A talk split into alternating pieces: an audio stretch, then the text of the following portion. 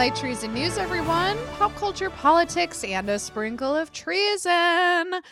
I'm joined today by Meredith. How are you? Yeah, it's it's been an emotional roller coaster. These uh, Mm. I I forget that as much as I feel connected to my Scandinavian ancestors, it kind of blows The to be in the cold and the sucks. dark. Yeah. Turns out it's actually emotionally devastating. yeah, yeah. It turns out it is bad. Yeah, in fact. So I feel like I haven't done the show in 1 million years because I took time off for my birthday. And then we were supposed to record yesterday, but um I went out uh, the night before and had a lot of fun and was a little too hungover. So we bumped scheduling our big Oscar episode uh, to today. Yep, this is our Super Bowl. It will be the majority of the hour because there's so much to discuss. But Meredith and I do this every year. We make our predictions. We do pretty well. I calculated our success rate from last year, and I think we were like, what did I say, like mid 70s? I think we were. Yeah, we we are there. I think also there were a couple last year where our emotional favorites just didn't resonate or didn't get seen by some of the people that like some of the the yes. you know. So we, I think that that hurt a little bit too. Yeah, But it's really everybody else's problem. It's It not is. our It's- problem. it's not. We are in fact correct. It's Objectively. just the, yeah. The voters just may not know what's going on. This is a science. This is not a matter of opinion. So we've been in the lab, we've made our calculations, and we're going to deliver them to you shortly.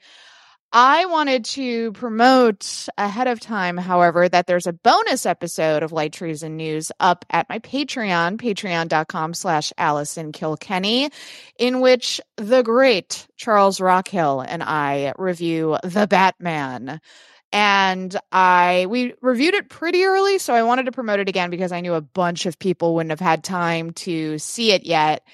And it is chock full of spoilers. So definitely only proceed once you've seen the Batman. You don't care about spoilers anymore, but we talk like for an hour about the Batman and it was so fun. And yeah, I'm proud of that episode. So please go listen to it and also listen to Dirty Little Horror, which is a great podcast about horror movies, um, hosted by Charles and our other friend Chris. It's really good. They're very funny, insightful people. So if you're into horror, do go check them out as well.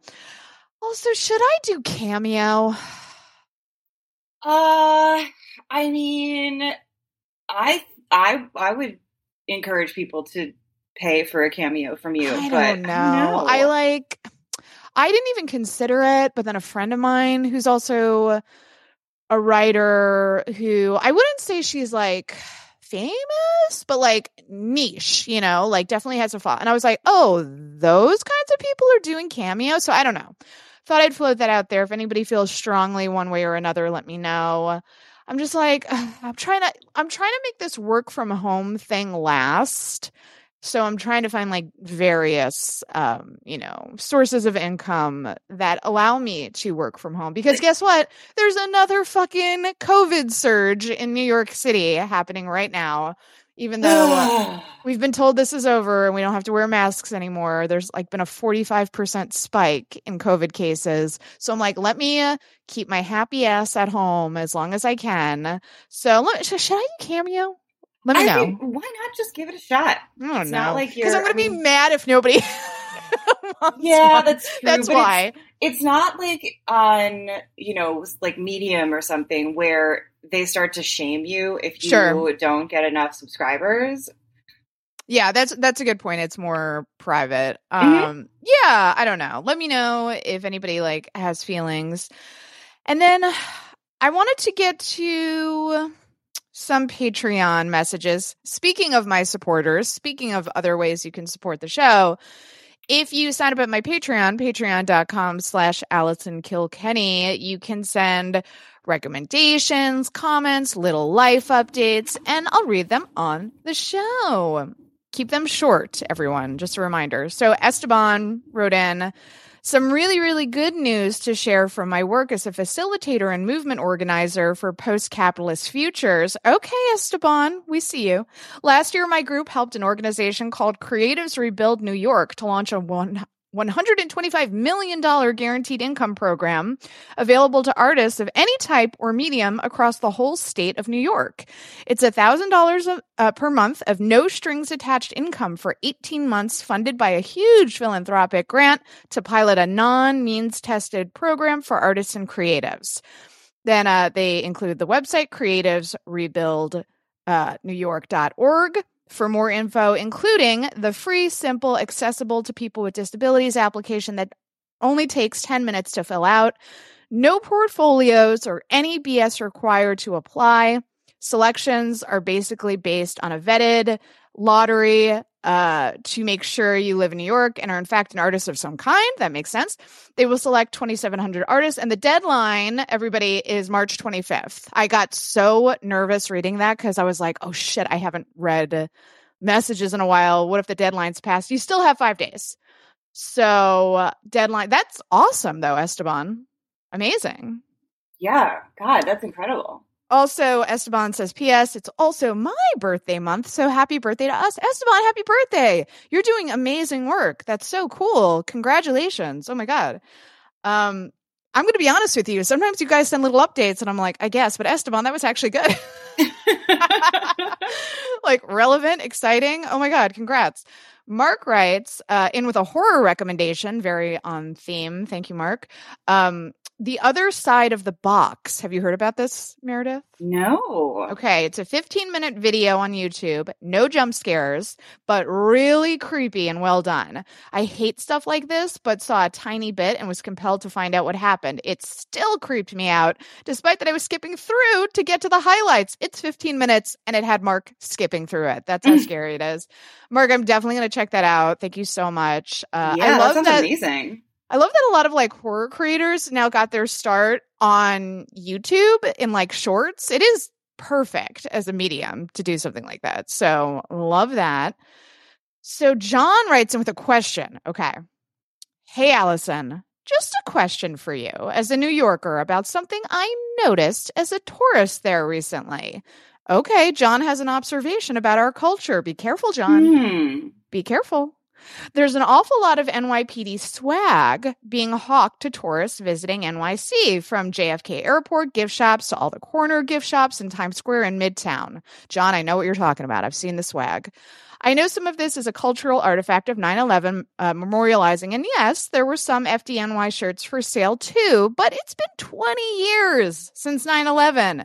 And today, the NYPD swag far, far outnumbers the FDNY swag feel like it's morphed into overt propaganda to this at this point. And I wonder who buys this stuff anymore. Fans of TV and movie cop dramas generally, many set in NYC, white people wanting uh, passive aggressively wanting to express their disfavor of BLM without going full thin blue line slash Punisher shirt crazy. Like if there was rough parity between FDNY and NYPD swag, I could just write it off as 9/11 memorializing, but there was just so much of the NYPD shirts, hats, etc. everywhere. As a non-New Yorker, to me, it's just weird. I do have shirts from Anime NYC and a Yankees inspired New York shirt in, in, navy blue and white, and even a standard New York Knicks shirt as mementos of my trip. But there's no way in hell I'd walk around my hometown with a black and gold t shirt lionizing the NYPD. But I guess enough tourists and natives do it to keep them churning that stuff out. Just wondering what your insights is on this and why this is. I realize it might be so ubiquitous, ubiquitous and uh, quotidian that is not even on your cultural radar, just part of the background noise of NYC culture? Great question, John. Yeah, I think you completely nailed it. I yeah. think it really, after 9 11, really, really started popping off. It was already a thing because of the cultural touchstones you, you were talking about, like Law and Order, stuff like that. People like the NYPD from cultural stuff like that and now, yeah, you know, uh, despite the fact that conservatives like to call New York City a hellhole and, you know, insult it constantly, they love to come here on vacation. And these places know they are going to spend money on souvenirs. So they play into the, the cop culture stuff of it even more. Yeah, I think uh, you nailed pretty much all of both the reasons and the demographics of the people who buy that stuff. Um, the I think it's just that we've we've lived for so long with New York cops as heroes of of some sort that this becomes uh it's almost a St. Patrick's Day phenomenon. Mm, yeah. You know? Yeah, that's a good Like- comparison. The I think people have, you know, they're they're playing off of this desire to play act and and like belong to this subculture that gets lionized. And so that is you know, that's why they become popular and then they're they're in everywhere. So yeah, and I imagine they are unfortunately pretty big sellers because they do never, ever, ever go away. Yeah, and I'm glad you didn't buy any. I would have been shocked if you had, because you're a listener of this show. If you were like, I got my NYPD swag, I'd be like, cool. Yeah. What? I mean, once you called it propaganda, it does would be a little bit odd to be like, I got to get myself some of that sweet, sweet propaganda. Right, right. I actually don't know. So, like those little shops in Times Square that have the merch, do they have to pay like a licensing fee to the NYPD? I don't, I don't- think so. I don't know how that works because if you're using their logo, I would actually be curious to know. Like, does the NYPD make money from that? God, I actually don't know. I don't know that. I always assumed that the shirts and and the the materials, uh, like anything that was being sold, was kind of along the lines of the off-brand Elmos in Times or Square. like the I Heart New York. Like nobody has to pay a fee for to say I Heart New York. I don't think. Mm, right.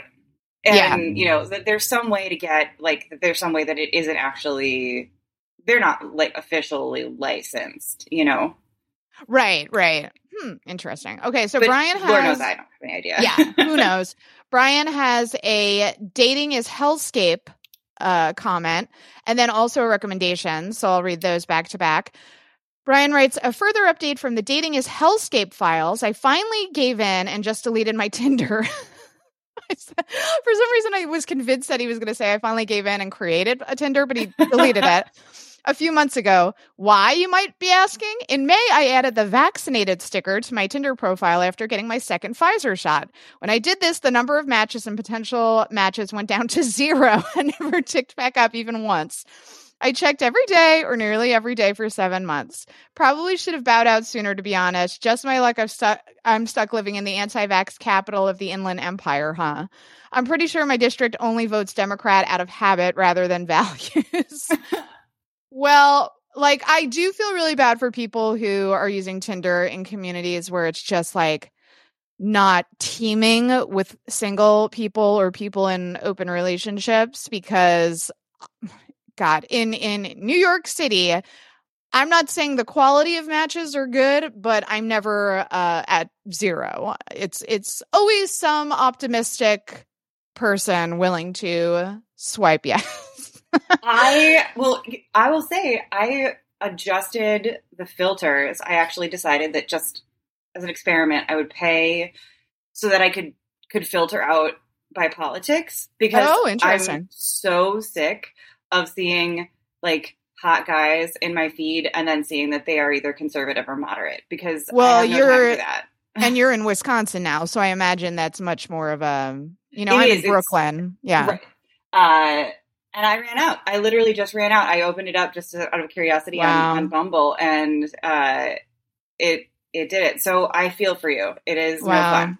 Yeah, that sucks. I'm sorry, Brian. Uh, and then they say, I need to give an important update on a YouTuber I recommended a few years ago named Pushing Up Roses. I think everyone who doesn't already know deserves to know this. She now has a cat named Basket. No need to thank me for passing this on. In all seriousness, though, give Roses some love. NBC Universal just really fucked her on her last that time on Murder She Wrote video. I imagine that means they had it taken down. Oof. As of this writing, it's not viewable yet in the US unless you use a VPN, which by the way, everybody should just go download a VPN. yeah, Uh, you should. They're they're rad. They're good for your privacy, and uh, it's fucked up. People can track you by your IP number. So download a VPN. They're great. I had to download one so I could watch RuPaul's Drag Race. So that's what I use mine for. But um, thank you, Brian, for that update. Congrats, uh, pushing up roses on basket. Exciting time. Um, and so before we get to our Oscar, our big Oscar show, everybody, I figure I wanted to ask if you any non-Oscar recommendation uh, that you wanted to give everyone. Uh, let's just start with Dark, Dark Waters. Why are Oh, we? Sorry, or Deep Water. Dark Oh, Water is the Jennifer Connelly like I've remake of done a that Japanese horror. so many times. Um, for some reason, my brain just wants to call it Dark Water, Deep Water, singular, Deep Water. Deep Water, yeah. Okay.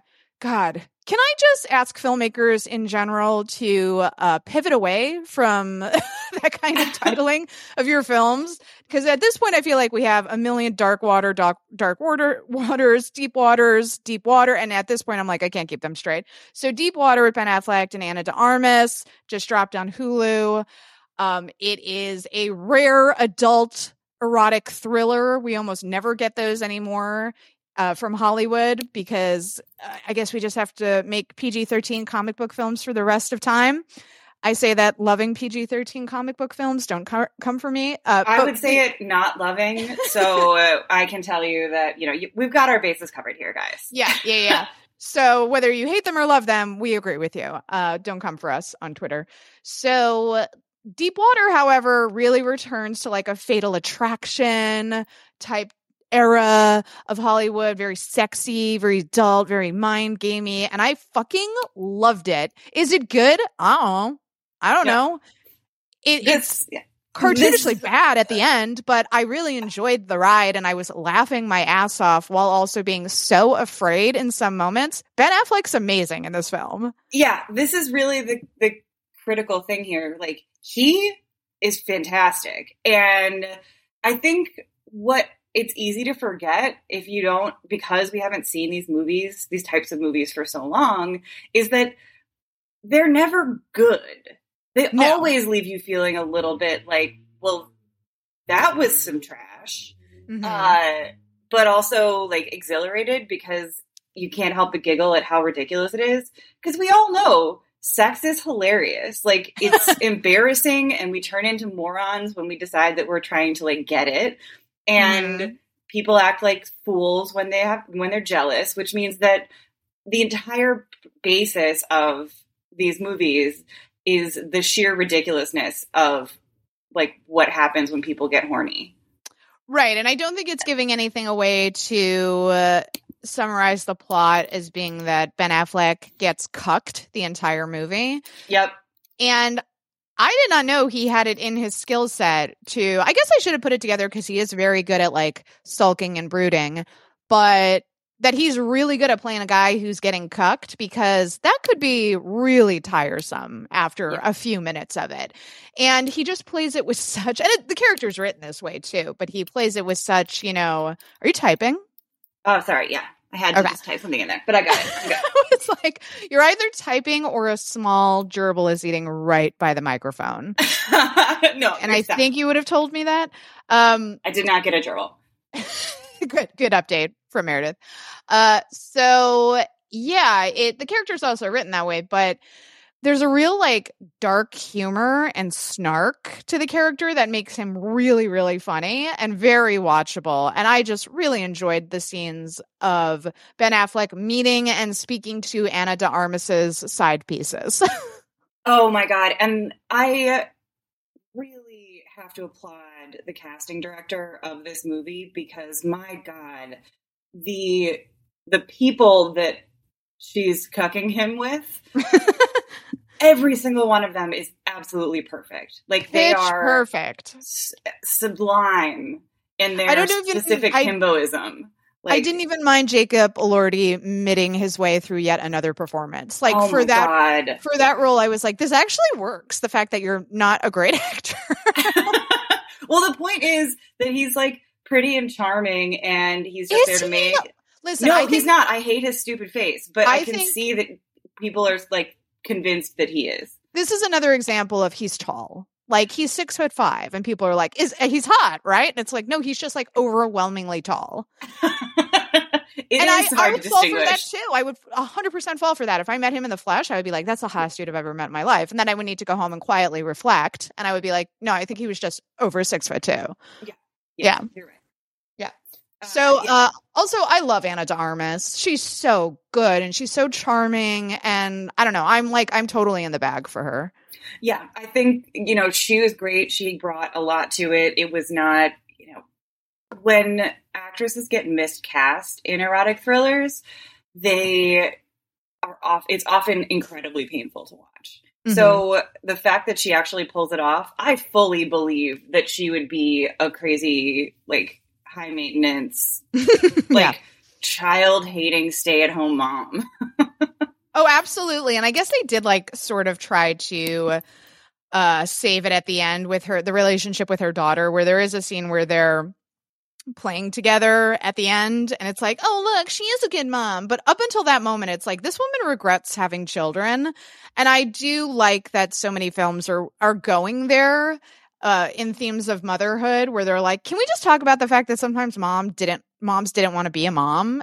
And and that's just the situation they find themselves in. Yeah, I would actually love to see uh, Ana Armas's character in this having a drink with Dakota Johnson's character from The Lost Mother Oh because wow! I feel like they would both they would get absolutely wrecked. turnt, turnt.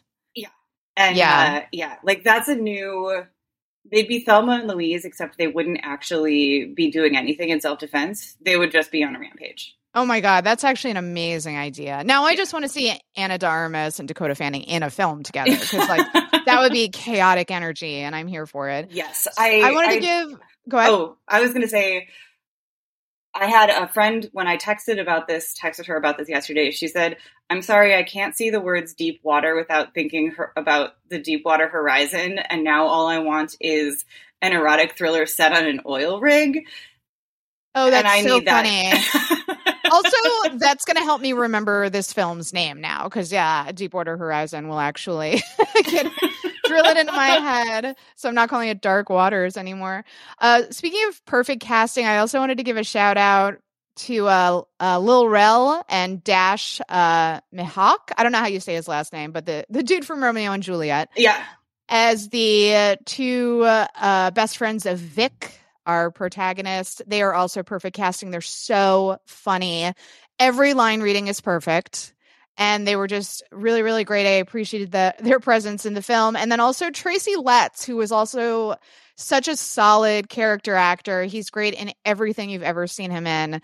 And he just plays the most ridiculous character. What is this guy's deal? What's going on? We don't know and um yeah he he's just wonderful and then the the daughter gracie jenkins i hate hate hate i famously hate child actors i think they are almost them. always bad I, I just think they're almost always bad. They always take me out of a movie. I'm like, here's the child actor who's going to act as a child acts. Um, but she's great. She's very natural. Um, they don't have her like overly cutesy and do watch the post credit uh post credits that's all i'll say about that because gracie um our, our small queen goes off you might say absolutely delightful. Mhm. Uh, it was kind of.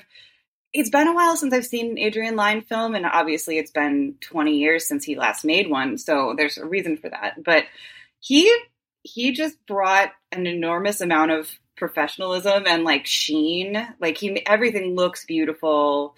Uh, the parties that these rich people are going to look like an enormous amount of fun. I was like, oh shit, do I need to go to parties again? That That's- I mean, great. I was texting you where I was like, I want to go to all these parties. Like these people are ridiculous. It looks so fun. Like, what is the deal? Who whose house was that? Like, we never get like full answers about like who was hosting, what's going on, and I'm fine with that. Oh yeah, I thought it was I thought it was wonderful. It's just it's silly. Don't listen to anyone who say that it says that it falls flat because I think you have to go in as like an appreciator of the genre, but also just the absurdity of these things. Wait, what are Um, people saying? There are some people who have there are some critics who have said that it falls flat, that that Oh, their okay. relationship doesn't connect, that it like is an unfortunate attempt to return to the heyday of the erotic thriller. And I just think like I'm sorry. you clearly have not watched as many of these as recently as I have because Yeah. this is a brilliant entry. It's great. It's so silly. It yeah, it, it it's over the top. If you're looking for realism, you won't find realism here in any way, shape, or form. I totally bought their toxic ass relationship. I thought they were really hot together. Um, which, you know, is fortunate because sometimes real life off screen couples weirdly don't have great chemistry on screen, but they do. I thought they were super, super hot together. And yeah, I think I think it was a, a good time. And as uh, I said to you, Meredith, it also is beautiful. It's like really well shot, as you would imagine. But you know, in that genre, it can go a little cheap. But I thought it looked beautiful. Yeah, I thought it was. I thought it really was. You could tell that it had a real budget. I think it's unfortunate that they decided to bury it because maybe, maybe it'll. I hope it finds an audience because it does. It, it just screams cult classic. Like Hmm. it, it's it's clearly something that will find its audience. Uh, which Yeah, I think can is really we- nice. put on our tin hats for a second and just speculate about why they buried it because I understand how a real life couple breaking up, Ben Affleck and Ana de Armas wouldn't want to promote like a sexy thriller together because, you know, especially if they didn't end things on super great terms, or even if they did, it's not necessarily something you want to like revisit with your ex, you know? But do we think that's the reason that the studio was then like, fuck it, we're not promoting it at all? I have no idea. This is one of those things that I, you know, I, I just I think they were worried about the toxicity. I also think that there's a chance that they can't get them to do press together, so they knew that there'd be no. It would be really hard to sell it in some ways. That's so interesting to me because it's like when you sign a contract, part of the contract is you have to promote this film. And if you are in breach of contract, they can sue you. So, but I'm I wonder if the studio would be like, we can't waste bad press on suing Ana de Armas and Ben Affleck because they broke up and they don't want to be in a like do you know what I mean like that sort of like PR optics angle where they're like we'll look like so bad if we do this Yeah. Well, I also I yeah, I just don't know. Um I mean and they've shifted it around so much. I mean this, you know, eventually they made so they changed their rollout plan for it so many times that it's just yeah, who just who knows? Like I Yeah. have I unfortunately do not know like don't have any explanation because there's some truly incredible like scenes in it. Um and I I will like no spoilers, but man, Tracy Letts gets one or two like he has two specific moments that I'm thinking So of that are so unbelievably perfect that I just ugh I was laughing so hard. Like, and people were mad about one of the scenes that we're referring to right now, where they were like, it was just so over the top and completely unbelievable. And I was like, I was fully laughing my ass off. Yeah, it's like if you came here for believability, let Get me out. tell you something. I mean, Get he, he out. just- the character, des- like Ben Affleck's character, designed the microchip or the computer chip that goes into to killer drones. And believe it or not, that kind of plays into his personality in general. Oh yeah, So it, it is this like perfect character detail where you're suddenly like, yeah, that would be his job. Yeah, totally. Yeah. Uh, and I, I guess like I just need to say because you know I'm dating somebody who's ethically like ENM, and so have experience now in this universe.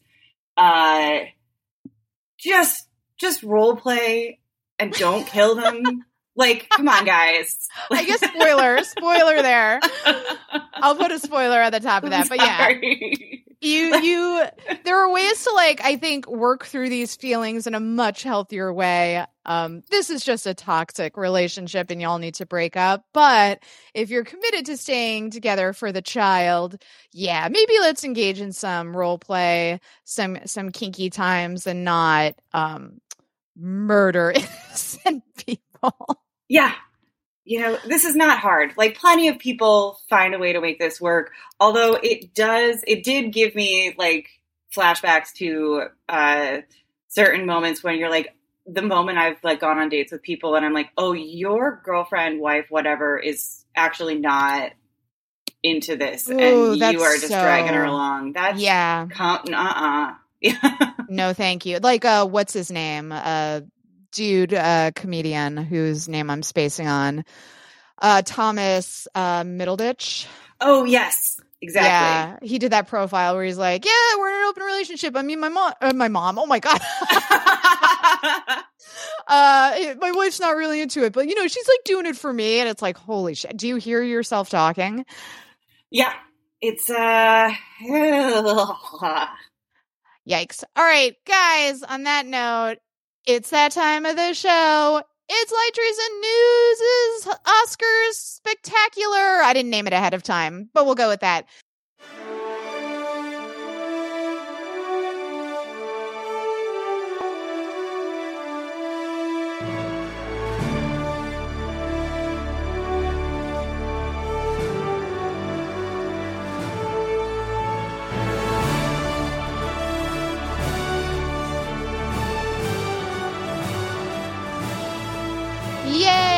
Right, so for this segment, what we did last year, Meredith, I Right. don't think we should do this year, which is we split it into what we think the Academy is going to do versus what they should do. right.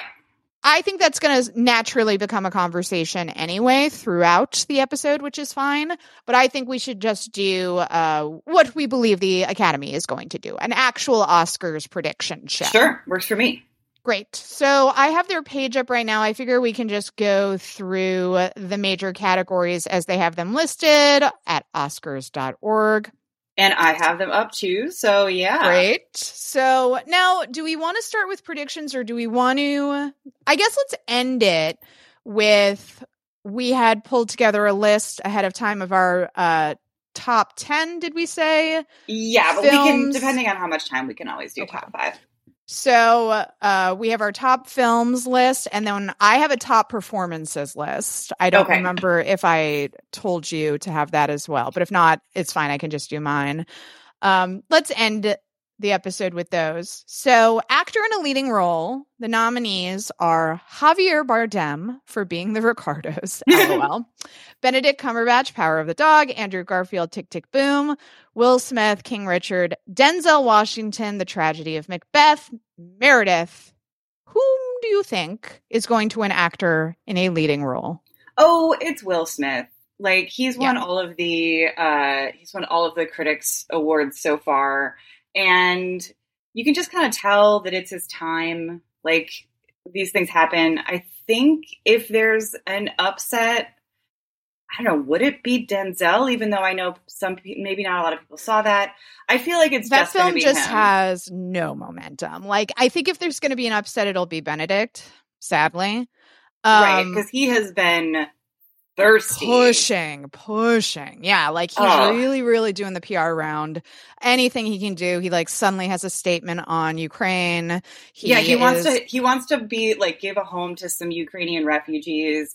He says that like maybe you know he doesn't he doesn't totally think he's heterosexual, but which like, is classic, classic cis straight white male lead around Oscars time. Suddenly they're questioning their sexuality. like, and I know he's like and he's super rich and he went to an English boarding school. Yeah. So like we know you're not entirely heterosexual, but Nobody is entirely heterosexual. Nobody is. But like the the whole reason they do that is like he is so clearly the dominant cast that he has to somehow portray himself as an underdog going into Oscar season. So it's like, yeah, he wants it. He wants it bad. But I think Will Smith has it. And I'm I wouldn't be mad at that. He No. is like excellent and uh, this is not the kind of like utter garbage movie where it's like the the terrible ones like I, the pursuit of happiness or whatever the fuck. Like all of those movies that he made that were really soppy and and kind of soggy feel good nonsense. Like this at least like it plays to some of his greater strengths and I think like it's it's fine. Also good story, so Great story. Mad, you know. Yeah, I feel. Oh my god, if he wins, I just need Jane Campion to sit quietly and not do anything and not co- comment on the Williams sisters ever again. Uh, I hope she doesn't boomer all over the place. Is my hope for her and the rest of her career. Yikes. Um, yeah, I mean the film. The film's solid enough, but what you were saying, Meredith, I think it's just like right time, right place. There's a lot of good goodwill towards Will Smith right now. Sorry. Yeah, um, I think there is there. It seems that people have decided that like after the Fresh Prince reunion, now that he's 50, you know, going through and kind of talking, you know, they've just it's people have decided it's his time. Like he gets right. to get the love and and accolades and attention. And that apparently is what the Oscars are now. They're like legacy awards. They don't really reflect the particular performance, it doesn't seem like anymore. So, yeah, people love Will Smith. It's time for Will Smith to win. So, we are predicting Will Smith winning Best Actor. Actor in a supporting role. The nominees are uh, Hinds for Belfast, Troy Kotsur for Coda, Jesse Plemons, The Power of the Dog, J.K. Simmons for Being the Ricardos, and Kodi Smit-McPhee, The Power of the Dog. This one's interesting because yeah. I think if there's going to be a great upset of these Oscars, it's going to be Coda. Um, yeah. And I think Troy has it, which is shocking for me to say because Kodi was a lock for most of the Oscar season. But as so often happens in Oscar season, there's a last minute push by a smaller film that feels very primed for the Oscars. It's a feel good, family oriented, middle of the road. You know, it's it's that type of film that the Oscars really responds positively to. That's not me besmirching Coda, by the way. I recommended Coda on the show. I think it's a great film, but it feels very like Oscars pleasing. And uh, I think Troy has it. Well, I also think that because Sound of Metal didn't break through, mm-hmm. uh, like those nominations didn't come to fruition, that there's a good chance that now they're going to be like, well, now we'll give it to the Deaf movie. Right. Right. Um, yeah, that's a good point. So uh, and and yeah, Coda is, is is very good, and these stories are important, and I think that, um, you know, yeah, he's lovely, but I I still I'm still going to be rooting for the Dark Twink magic. So, uh, do you think Kodi will win? I don't. I think that Troy okay. will win, but I'm hoping that there's an upset and Kodi wins. Um, and also, I don't want to like get all like Irish splaining on you, but it is Ciarán. Is it? Okay, yeah. I didn't know. Um, sure. Uh, who cares? Look, I'm just. I'm, I'm, i I couldn't care less about that about film. Belfast, but I do give a shit about him. He's a great actor, and I've loved him for a long time. Girl, It'll I guess. be great to see him, but come on. Um, yeah, I've, de- I've, as I told you, I've decided to turn on, uh, Kodi. So I, I guess I'm rooting for Troy at this point. He's a great actor. It would be hilarious if Jesse Plemons wins. Oh my God. I mean, I would, that would just make me smile enormously. But very you know. funny because that performance is really understated. He's amazing. He's always amazing. Yeah. But people were shocked he got a nomination because the Oscars like clearly wants to give him an Oscar and they will eventually, probably. Yeah. Killers of the Flower Moon. yeah, once that comes out, I think he's pretty much like locked in to win an Oscar. Everybody knows it, but like they really, really love Jesse Plemons. Um, but this is usually one of my favorite categories and this we- this year it's a, a, little weak but i am really happy that troy's getting a lot of love so that's exciting. Yeah. Um actress in a leading role jessica chastain for the eyes of tammy faye wild. Ugh. olivia colman for lost daughter penelope cruz for parallel mothers nicole kidman being the ricardos and kristen stewart for spencer. This is interesting. Uh I am I called it forever ago as Kristen Stewart and I feel like that has not quite come to fruition although lately there's there's building buzz again that she might have a shot. Mm-hmm. I think it's almost guaranteed to be Olivia Colman because she's really entering her Judi Dench phase where it's like anytime she gets nominated for anything she wins. Um and and the Academy loves her so much. But the stubborn streak in me, I'm going to stick with Kristen. And I know it's almost certainly wrong, but I, I just called it so early. I would feel like a coward if I didn't stick with it. I mean, I understand that. I think that I think it. I want it to be Olivia. These weird, the sudden like appearance of Jessica Chastain winning awards, like I just don't know Mhm. what's going on there because like, and I- I just know, like, I'm sorry, you put on a lot of ugly makeup. You didn't Yeah. really do a performance. I am a little worried because I think if there's a potential upset, it might be her because she's also like pushing really hard. Yeah, I mean, she's incredibly thirsty and has been, you know, she's been gunning for an Oscar ever since she broke through in Tree of Life. So, like, I mean, And she's Kristen- a typical Juilliard person. You know what I mean? Yeah, and I love Kristen so much, but she really is like double middle fingers up to the Academy, and you you do have to kiss their ass a little bit if you're going to win.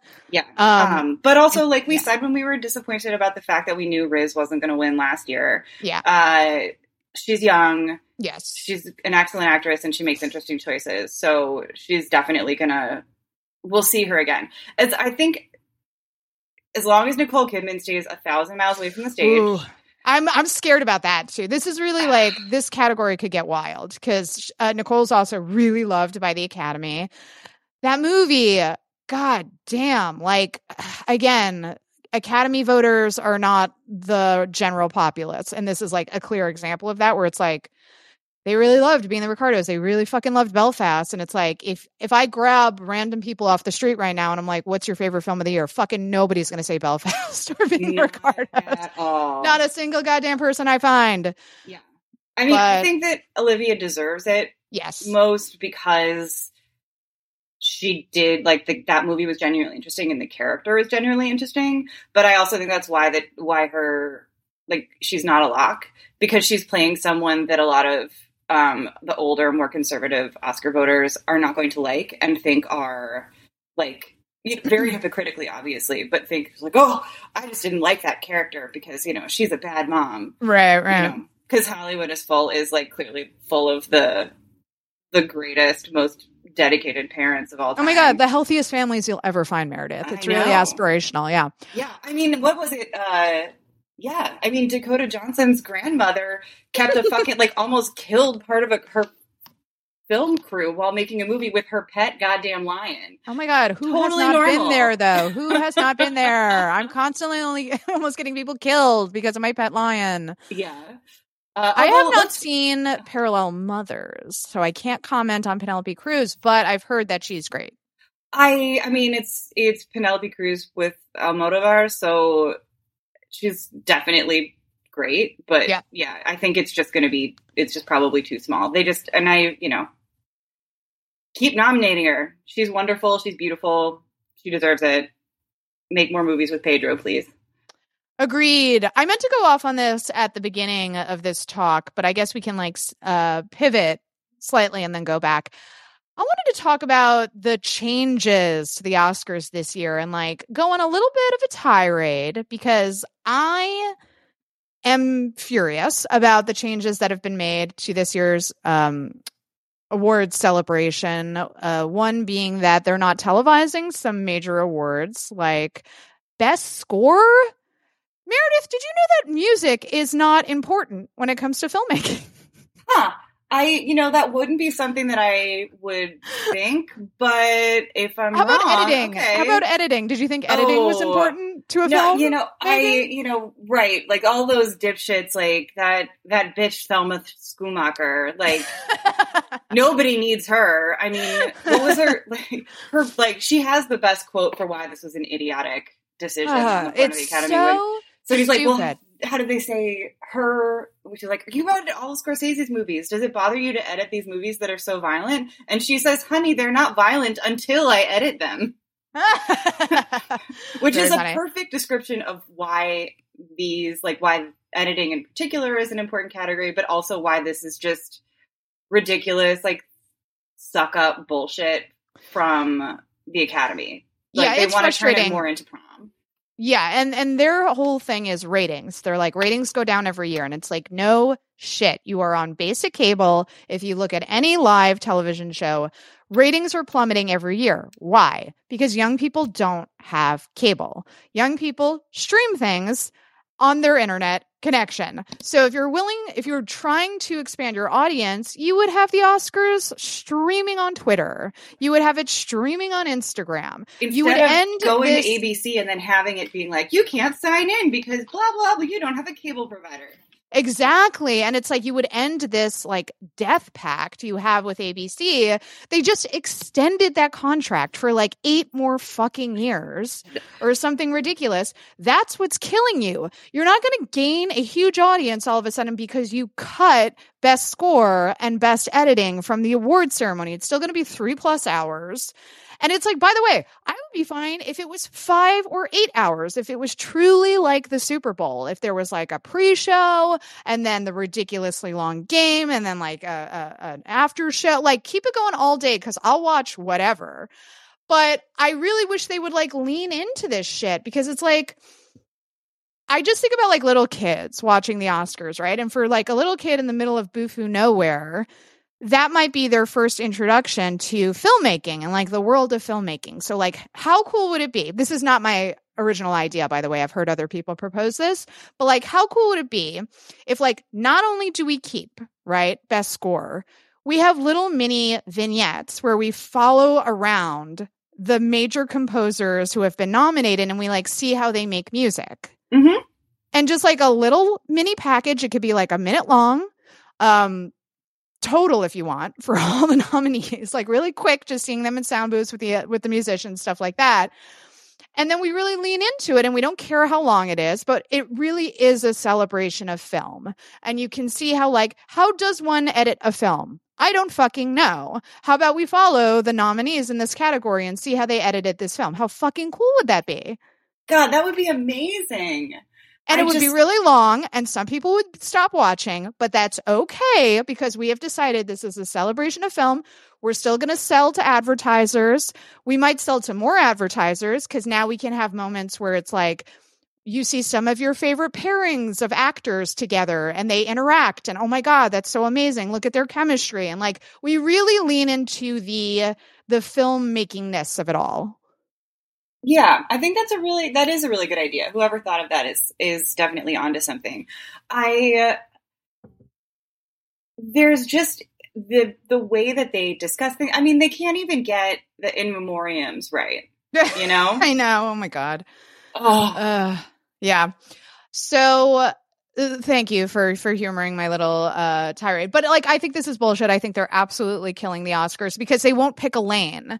They're Mhm. like a celebration of film, but it's also it's celebrity uh, prom and we're trying to cut it all the time and it's like no no no, you actually do have to pick a direction because if you want it to be a populist award show, fine, but then fully open the gate to like Spider-Man No Way Home so then you get that boost in the ratings and we get fucking Tom Holland and Zendaya at the Oscars. Like, let's go if we're going to lean into it. But don't do this lukewarm, wishy washy bullshit where it's like, oh no, we're very prestigious, but also we need to bump our numbers up. And it's like, well, don't give a shit if you're all about the art, you know?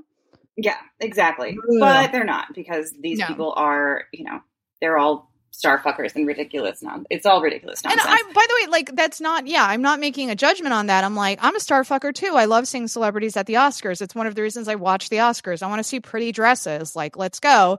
But I just think it's ridiculous. Like, if you're going to be snobs about Marvel, then you can't be cutting best score. you know, like it's crazy. So, actress in a supporting role nominees: Jessie Buckley, The Lost Daughter; Ariana DeBose, West Side Story; Judi Dench, Belfast; Kirsten Dunst, The Power of the Dog; and uh, uh, Aunjanue, Aunjanue Ellis for King Richard. Hmm And this is going to be Ariana DeBose because, like, it just is. like, Yeah, I don't and, think uh, there's like, any, she's- yeah. She's a perfect combination of like all of the indicators are there. She's winning all the correct awards leading up to the Oscars, and she is thirsty and she's pushing for it. Which again, not a judgment. When we say people are thirsty, it, it mostly means like they're advocating for themselves, which is great. Um, they're like, "Hey, I did a really good job in that movie where everybody's saying I did a really good job, and you should probably award me for that." It's like, hey, Yeah. respect. Like, you know, you're pushing hard. That's that's good. Especially someone like Ariana DeBose, who like historically is not represented at the Oscars. So like I'm Yeah. all for her really like passionately advocating for herself, but like all of the markers are there. It's Ariana. Yeah, it is. And and that's okay. Like she is spectacular um in in West Side Story. So oh, hands like hands down hands down the best part of that film. uh so uh, there's there's I was like, you know, exactly the kind of scene stealing star like huge star making performance that you like to see in these movies. Um and you know, I will not be sad, but I am, you know, like shout outs to Jessie Buckley and Kirsten Dunst because both Yes. of them deserve Oscars as well for work that they do. And I hope to see them in categories again because they are both incredibly talented and they both did great work in those movies. I mean, I think it will almost Oh. definitely happen for Jessie Buckley, and I think it very likely will happen for Kirsten Dunst eventually now. And I've really been enjoying seeing so many people like discovering that she's amazing because she's been amazing for a minute. Oh, but like, but you know, the industry remembers uh like when she was a teenager and went through a little bit of a rough patch and then disappeared for a little while. And some people didn't keep up to speed on her her career uh, as an actress and she was doing re- really interesting things and making interesting choices and i feel like this year a lot of uh, let's say male critics uh, realized that she's great and a lot of uh, women who were fans of hers were like no shit you're like, hello, do we? well, welcome to the Kirsten Dunst welcome sponsored Bring It On, Drop Dead Gorgeous, Eternal Sunshine. She's club. always been great, assholes. Yeah. um, so this next category, I don't feel like I can fully comment on. I've seen a few of these films, but uh, maybe we can still discuss animated feature film. Isn't it just going to be in Canto because everybody Yeah. saw it? I think so, or maybe Luca, like an upset. Flee also got really uh good reviews. Then there's the Mitchells versus the Machines and Raya and the Last Dragon. I think it's almost definitely Encanto. Um, Luca was good. I wish I liked Luca as much as other people liked Luca.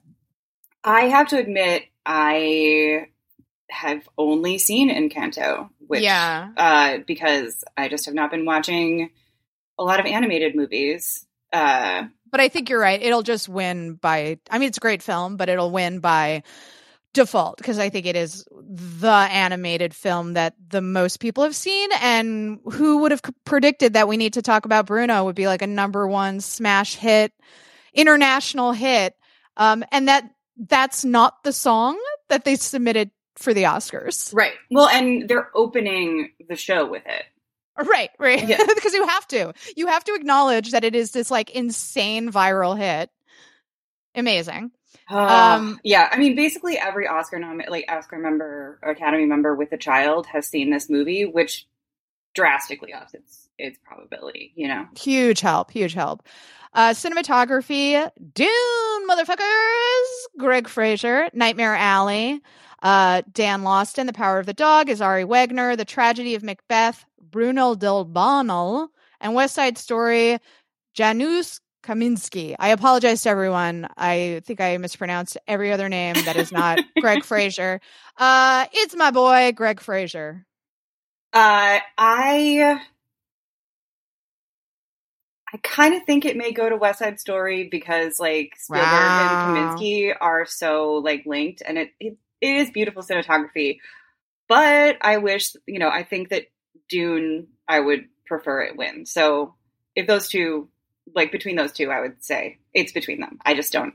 I can't fully say. You got to make a decision. You can't waver on me. You Oh, got to make a decision.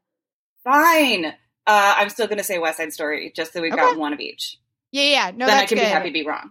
I I prefer the spicier take always. Yes. Um, uh, and I mean, I loved Ari Wegner's work in for with Power of the Dog, but I just don't. I think the movie's momentum is just dulled. So yeah, and also West Side Story is fucking beautiful. Like that opening shot is bananas good. I was just like watching it, like I don't know how they shot this this uh scene. So um yeah, wouldn't be a travesty. I just like Dune is so underrepresented, and Greig Fraser is the cinematographer of every major good film right now. it's like it feels like uh, he also has a lot of industry backing and he's a genius. So Yeah. I'm like, But also, go to my if boy. he ends up, if he's the cinematographer on part two, his chances will go way up when that comes I out. 100% agree. I think Dune, uh, well, now Denise saying there might be a part three, so who knows? But I do think Oh, come when on, Denny. Dune Messiah, he's got to do the big one. This is like what everything's building towards. That's when things go completely off the rails and he becomes Space Hitler. Like you got to see Timothée Chalamet as twink Space Hitler, like front row. Let's go. Absolutely. So I support if he if he feels like he needs three parts to get it done, give the man the money. He's one of the most brilliant filmmakers working today. Let him do whatever the fuck he wants. And You then know- we'll have an amazing trilogy. Ah, I mean, all I'm saying is that I prefer to call it Stalin worm rather than Space Hitler. So you can pick your Both are good. yeah. Um, costume design: Cruella, Jenny Beavan, uh, Cyrano, Massimo uh, Cantini Parrini, and Jacqueline Durran. Uh, Dune is Jacqueline West and Robert Morgan. Nightmare Alley is Luis Sequeira, and West Side Story is Paul Tazewell. It's Dune, Jacqueline and Robert. Uh, I actually think that might be true. The Mhm. you know, again, I think there's a chance for either West Side Story or Nightmare Alley just because of the period detail. But yeah, I'll go with Dune. it just like the cultural impact of the Dune costumes and like the still suits and like they're just like so buzzy and have such a great unique look. Um yeah, I've seen close-ups of some of the costumes and it's just the detailing is bananas. Yeah. Um they did a great job. So yeah, I, also- think, I think uh, Dune's you going know, to take it. I also think that like production design and such are the places where Dune would pick up awards. Everything that's not going to be televised, so it's going to seem like Dune didn't win any. I know. And you know what? That's Yeah. fine because It's fine. Who cares? Still, still going to make money, and it's And still going to be a second one. I feel like I should just have like a blanket disclaimer over this entire episode where I'm like, awards don't fucking matter. Except they kind of do when it comes to like, you know, representation and cultural impact. But yeah, please just keep in mind that anytime we're talking about this and it, it sounds like we're investing a tremendous amount of importance into these awards, we also know that they're stupid and meaningless and like art is subjective and some of the best films to ever exist um like don't have a huge audience, you know, so keep all of that in mind. Yeah, Um, absolutely. Directing. This is another one that can get uh crazy potentially. So we have Kenneth Branagh for Belfast. Um uh, we have Paul Thomas Anderson for Licorice Pizza, Hamaguchi for Drive My Car, The Power of the Dog, Campion, West Side Story, Spielberg. So I think all signs still indicate that Jane has it for Power of the Dog. Yeah, I think that's true. I think that there. I I think there's. I, I think that's right. Yeah. Yeah, I think there is a small chance that Hamaguchi could take it, which would be a stunning upset. But I think it's also a legacy award, right time, right place. Jane is very beloved by Hollywood, even though she said that unforgivably stupid thing about the the Williams sisters that she should apologize for. She might have already. I actually don't know. I think she did, but that's okay. Um, that was insane. I couldn't believe she said it at this hour. I was like, really? Okay, right before the awards? Great. Uh, and also, I feel like she should send a big bouquet, thank you bouquet to Sam Elliott because it felt like Power of the Dog was losing a little bit of momentum. And then he said that stupid thing on Marc Maron's podcast about, you know, it not being an authentic Western and very like sexist and homophobic rant. A male Um, celebrity said something stupid on Marc Maron. I'm shocked. By the way, what did Maron say? Do we know I don't actually know how he responded. Okay. and let's let's also, you know, I mean, the fact. I, I hope that he called him out. I'll have to go back and actually listen now because I'm very you know, curious. yeah. Well, and especially since he, you know, his late partner was Lynn Shelton. yes. absolutely beloved uh, director and filmmaker who was always making films that were and and television that was not like I guess in her lane if you Right. want to think about it this way. Trailblazer, yeah. Yeah. So this is, you know, I, I can imagine. So it's like, what a, you really stepped in it, Sam Elliott. But That's that's sort of why I'm like I would like to think Marc would push back, but like who the hell knows? yeah, I, Um, know, I do think that, uh, yeah, she, she got lucky there. If there is an upset, it's because the stupid thing she said, she said before Oscar voting finished. True, true. yeah. So there were definitely people that would have been able to say, given how petty they are, Yeah. uh, people might have decided to vote for someone else. Um, if and if she doesn't get it, I would hope it goes to Ryusuke Hamaguchi. But uh, who knows? Yeah, I think I would be upset if it was anybody else. If, if it was Hamaguchi, I would be like, I mean, that film is like stunning. like, it is so good. And I'm really thrilled that it's gotten so much support in this Oscars season. But yeah, I think it's Jane's time. Yeah. And again, I can't say this enough. She would be the first female director ever to win twice. Isn't she the It- first that's ever been nominated twice? Yes, that must be true. Yeah. Yeah. Crazy. 2022. Um, this uh, is another category I, I really can't comment on, but I wanted to give you the opportunity if you could. Feature documentary. Do you feel equipped Uh, to make a call? I mean, frankly, I I I've seen two, three of them. The only one I've seen is Summer of Soul. I've seen Summer of Soul and I've seen Flee, and Flee is excellent. I've heard Um, Flee is great. I haven't yeah. seen it. but uh, the Academy loves a feel good, I guess, documentary, and I think Mhm. like I think Summer of Soul is going to win. I mean, It's I, so I just- good. It's, like from an archival perspective, it is one of the best archival documentaries I've ever seen. It's absolutely stunning that all of that great footage was sitting unviewed in a basement somewhere because uh, America's racist, basically. like it was as big as Woodstock at the moment, and just like no white person was aware of it really that it had happened. Um, so do check that out if you haven't seen Summer of Soul yet. I got to see it at a screening, and Questlove was there, so that was very fun. yeah. I mean, um, frankly, if if Questlove gets to go up on the Oscar stage and Yes. just like talk about how much he loves music and how much Love he loves soul music, that would I would be very happy about that. I think it would be Me lovely. Me too. Me too. Uh, let's go to film editing. Let's not be like the Oscars and cut film editing. So it is wild to me that Don't Look Up got nominated for film editing because that film is a mess when it comes to editing. But Hank Corwin, I guess, good job. Uh, Don't Look Up. Dune, my boy Joe Walker, King Richard, Pamela Martin, The Power of the Dog as Peter S- Sciberras. Sorry. Uh, Tick Tick Boom, Myron, Kerstein, and Andrew uh, Bloom. Again, apologies to everyone for everything I pronounced. Um, I'm going to give it to. I want to say Dune, but I think it'll probably be Power of the Dog. Woo! Uh, sorry, Scared Rosie. the shit out of me. I'm sorry. Rosie's defending me against something outside, I guess. Mhm. Uh, apologies, everyone. She's very, uh, she's been sleeping through all the Oscar movies. So she has no real opinions. Sure. Uh, yeah. Uninformed but loud, like Yes. a good American. Uh, but also, she did bark as soon as you said power of the dog. So she's actually like, Oh, uh, she's, she's, a fan. She doesn't Yeah. know there's no dogs in it, though. That's It's embarrassing true. for her. but Yeah. I do think, I also agree that I think it'll be power of the dog.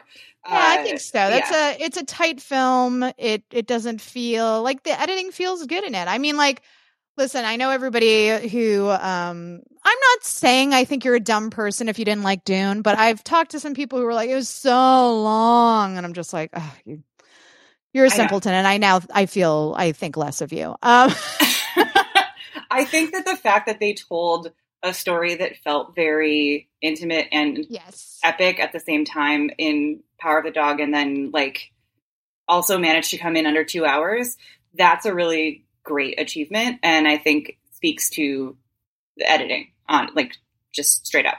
They Right. got it, you know, he made it all flow and made it work. So it's important. Um, I think we can power through the rest of this. I think international feature film, Drive My Car probably has it at this point. Yeah, I do. Uh, I think there will be plenty of uh, not or plenty of votes for worst person in the world, but yeah, I think Drive My Car has it, um, especially if it doesn't end up winning Best Picture. Totally. Um, makeup and hairstyling, I'm going to give to Dune. Uh, I would almost say there's a chance for an upset from Cruella, honestly. Ooh, okay. Uh, because the only thing I remember about that movie is the crazy ass makeup. Yeah, sure. um, music, original score, I'm going to give it to my boy Hans Zimmer for Dune. Uh, I agree. I think if it doesn't go to him, it'll go to Jonny Greenwood. You with this little back and forth, like covering your bases, saying if it doesn't go to this one, it's going to go to this one. Like I see what you're doing. I see what you're hey, doing. You you can accuse me all you want. You can prove nothing. hey, uh, music, original score. Um, I mean, this has to be ooh. Oh, this is this is the interesting one because this is the one on Con- Encanto picked the one that's not as big of a hit as we need to talk about Bruno. Yeah. Um. Oh God, this category is a mess. So, uh, "Be Alive" from King Richard. Um, is it Dos Orejitas? Encanto. Orejitas. Orejitas. Orejitas. Encanto. Yeah. Down to Joy, Belfast, No Time to Die. Oh, maybe it'll go No Time to Die, Billie Eilish and Finneas. Somehow you do from Four Good Days. uh, I'll go No Time to Die. Uh, I'm gonna say "Be Alive" just because Beyonce. Wow. Yeah, yeah, good point. Um, I already forgot what I said. Oh, No Time to Die, right? Yeah. I'm writing all of this down so I can uh, laugh at us later. All right. well, are those those are the oh oh my god we didn't do best picture. I was gonna say we still have Best Picture, dude. Um, yeah, and then let's call it there because Yeah, that's fine. shorts and sound, but yeah. Um, so even on their website, they bury all of the categories at the end. Okay, so we got Belfast, Coda, Don't Look Up, Drive My Car, Dune, King Richard, Licorice Pizza, Nightmare Alley, Power of the Dog, and West Side Story. God damn, that category is huge. Um, I know. Sometimes God. when they put ten, like when they actually use the ten possibilities, it gets a little overwhelming. It's really overwhelming. Like, h- how do you compare any of these films? Okay, so we all know in my heart the answer is Dune, right? Right. But every indicator is telling me it's still Power of the Dog. So I'll say Power of the Dog. Oh, this one's a lot harder for me because uh, I think if we were actually talking about quality, it would like Drive My Car deserves it. I Yes, I agree. um I think I agree that Power of the Dog is the one that is is likely to take it. Um, yeah, it I just seems think like yeah. everything's like the timing of the other movies that are that are good and and might Mhm. uh you know it, it just it's going to get there like it, it's just now still the default you know Yeah, like has the enthusiasm waned? Yes, but I don't think it's waned enough, and I don't think anybody's quite stepped up enough, like a Coda, to take it from them. yes uh, and yes i am typing again i just needed to pull up my i realized i had not pulled up my list of um Okay, yes. my list of movies so i had to just pull that up so let's get into that. This is our top 10 film list of the year. These are, you're going to hear some familiar names, I'm sure, from the Oscars list, but these are also films that we've seen that maybe are lesser appreciated that we would really recommend people go out and see if they haven't already done so. Um, I, I approached it from a very, um, non snob viewpoint. Mine is very, I would say, a more populist list. Um, and then I also have my top 10 performances. okay And we can either get to that or not, depending on how we're feeling. But Um, um, do you want to do this like we did um last time where we both started at number 10 and go on or how do you want to so I don't have mine in a particular order. Okay, But well, also neither- now yeah. that I'm looking at it, I could figure it out as we go along if you would rather do that. uh no i actually think that i would prefer to uh just make it uh yeah just just do the 10 i didn't really rank Okay. them either So uh number 10 for me is Come On, Come On. ooh very nice Yeah, and I've already I'm counting really quick. I might have 11 on my list. That's okay. Um, okay I can cut. I can cut as we go along. Um, But yeah, I really loved Come On, Come On. Um, I was very wary of it at first because, you know, you see Joaquin Phoenix in like a small budget black and white film, and you're like, well, this seems like art house uh drivel and i don't know if it's it's going to be good. And then like the overwhelming popular um or positive reviews start coming out and you know you have that impulse in you where you're like is it really that good? Because you're a bad person. And then you see it and you're like oh yeah it is actually that good. So i i really loved come on come on. Speaking of child performances that are actually very good and I can get behind and who famously hates children this gal right here Woody Norman is so good as Jesse. And also, Gaby Hoffmann is incredible as his sister, Viv. You got to have Scoot McNairy in there because he's Scoot McNairy and he's in everything. And is he wonderful? Yes. And then, joy of joys, Jaboukie Young-White, young comedian, is also in it, and he's also great. So the cast is amazing. Joaquin is wonderful, of course. Um, did it make me cry so much? And yeah, I really loved it. Amazing. Uh, I so my next one I would say is, uh, and I know going all the way back to summer 2021, I decided to put the Green Knight on there.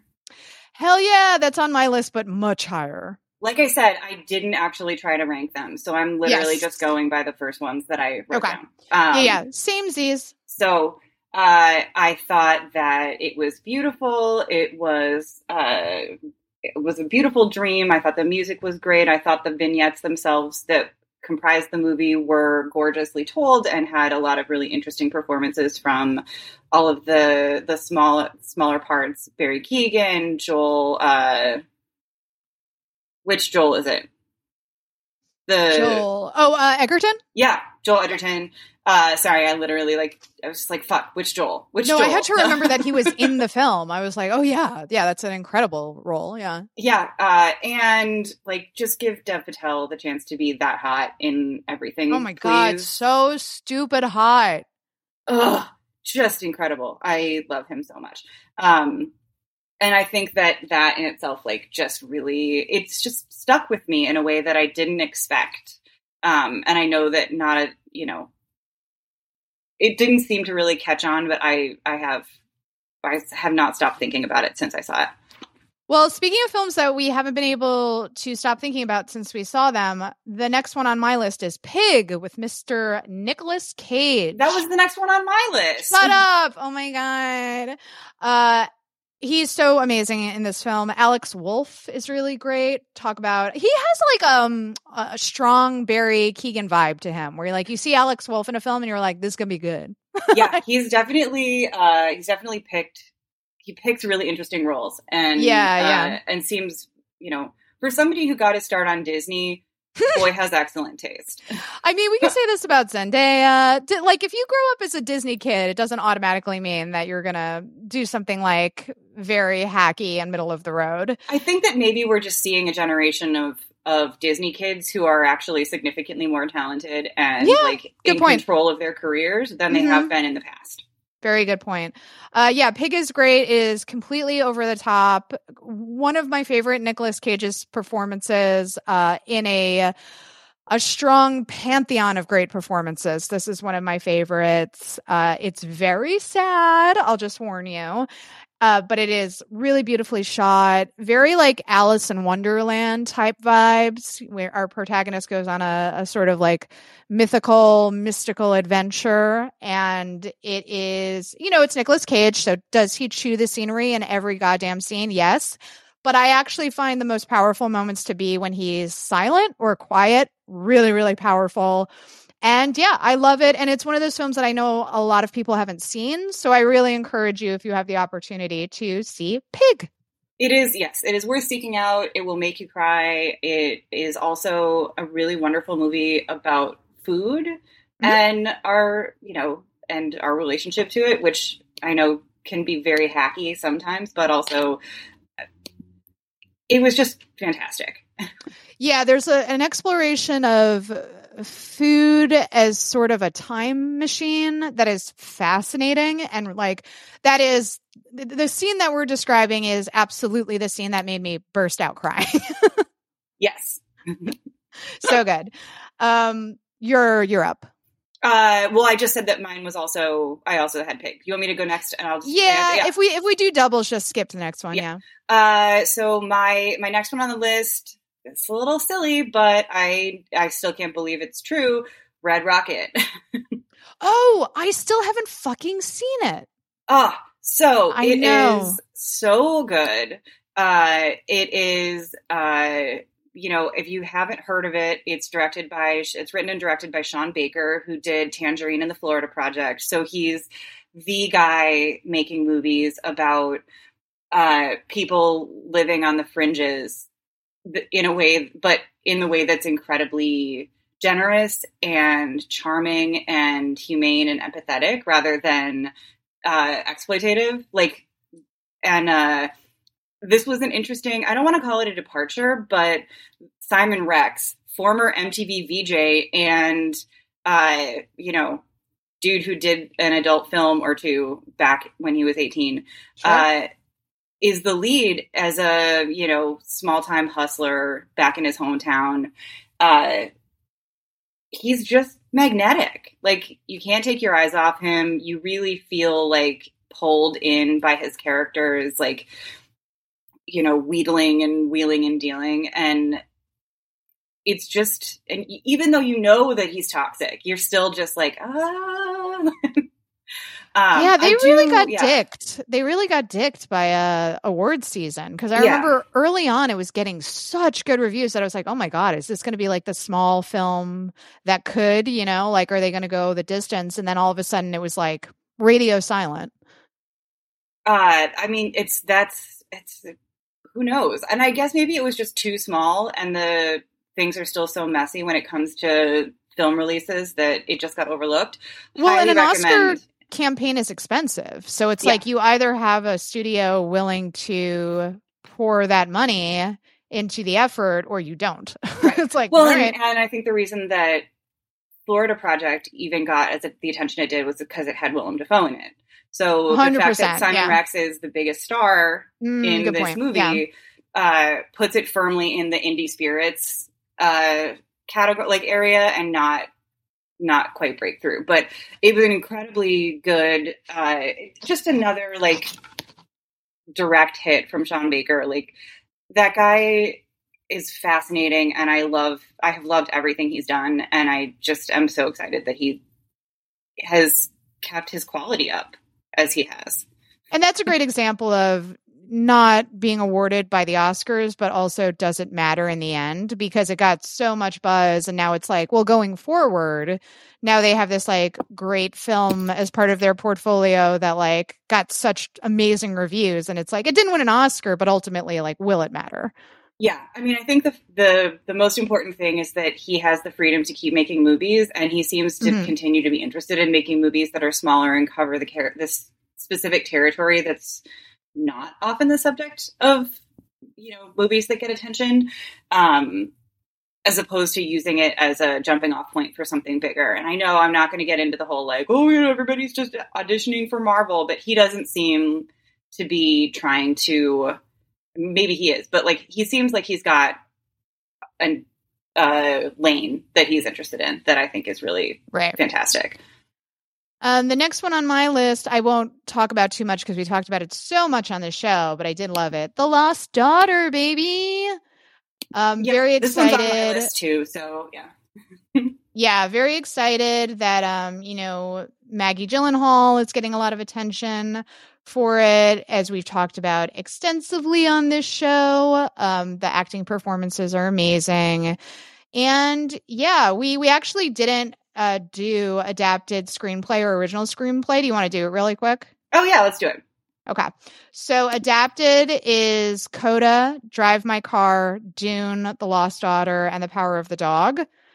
Um, this is interesting because I think in terms of like the scale and the accomplishment, I would actually give it to Dune, but oh, this is hard. I'm between Dune, well, The Lost Daughter, obviously Maggie, and Power of the Dog.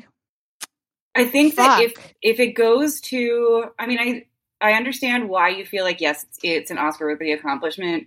It's still a sci-fi adaptation, and it's the Yeah. first half of the first book. So I think that there's, uh, I don't think it's going to get it. I, I'm going to say Maggie. I want it to be Maggie. I yeah. just want it to be Maggie because I thought that she did an amazing job. And like, uh, as somebody who's read a lot of Elena Ferrante, I felt like she really got the vibe.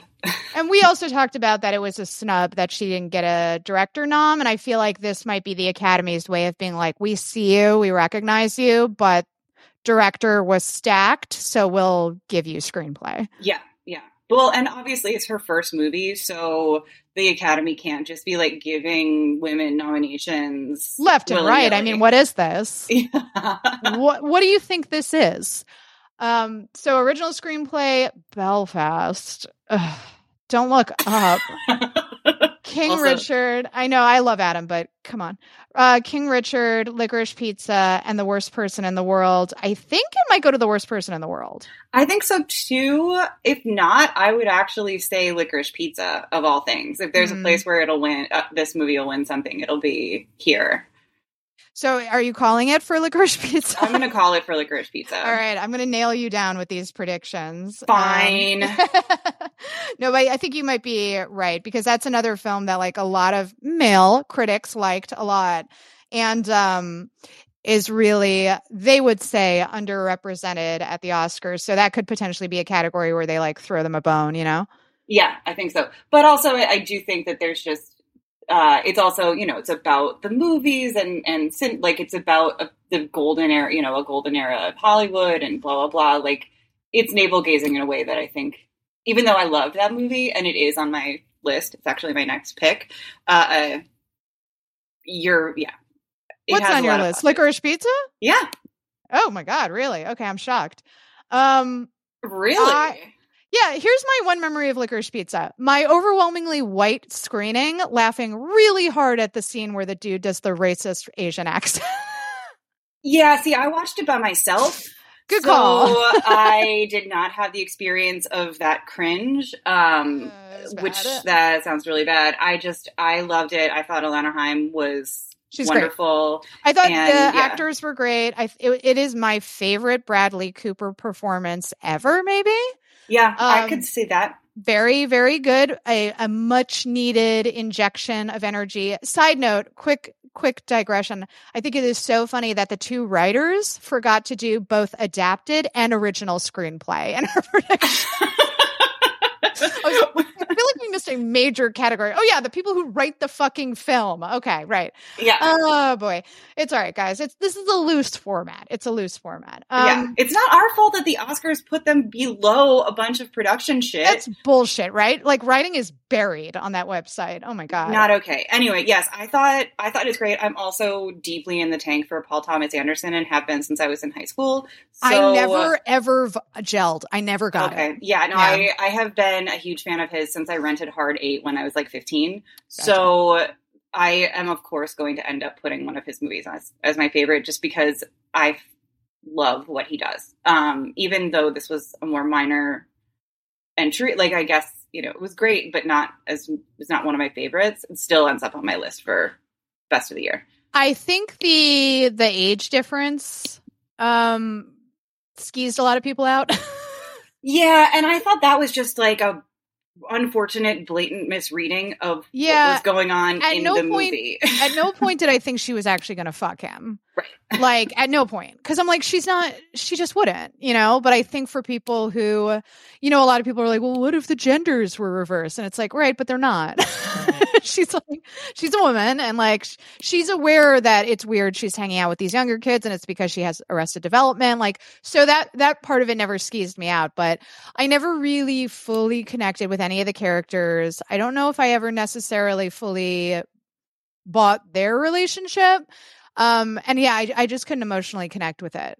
But you know i i respect filmmakers like him who try to tell these quiet stories in um a, a, humble way and they don't have like a 200 million dollar budget you know?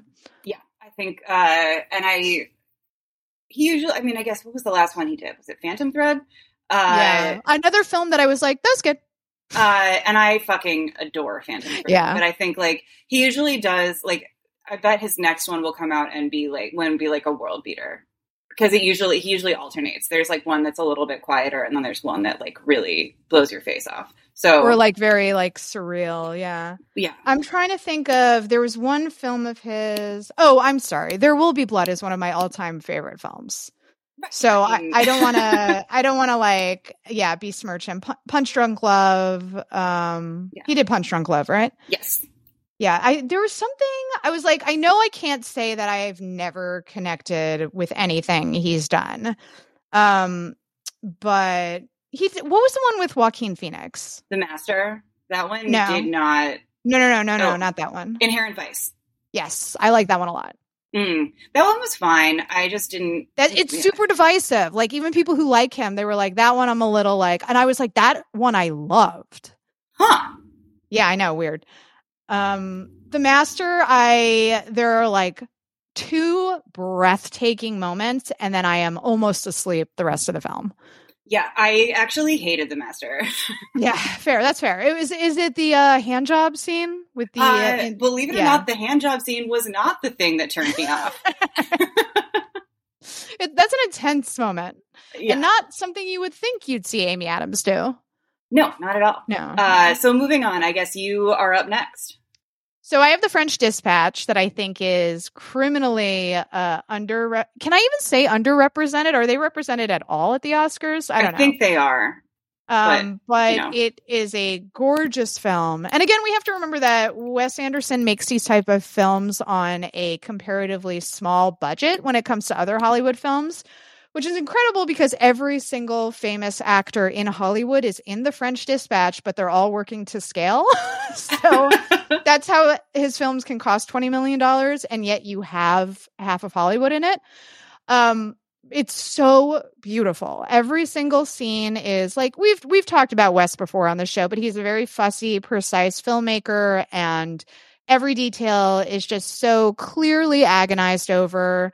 Um it, it's a visually stunning film. I think Jeffrey Wright is absolutely brilliant in it. He made me cry, which in a Wes Anderson film, which are usually films that I don't emotionally connect with for the most part, unless you have like a Ralph Fiennes level performance or like, say, like a Bill Murray or like a, a Gene Hackman, you know, like something like really that steals the moment like that. Usually you're just watching a Wes Anderson film because it's like pretty Mhm. and like quirky, funny shit is happening, and that's okay. That's enough.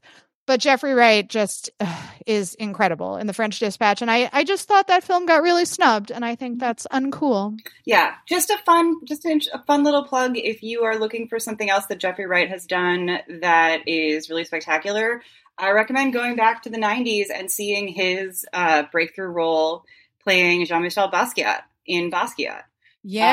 Uh, he yeah. is spectacular in it, and you get to watch him uh, interact with David Bowie playing Andy Warhol.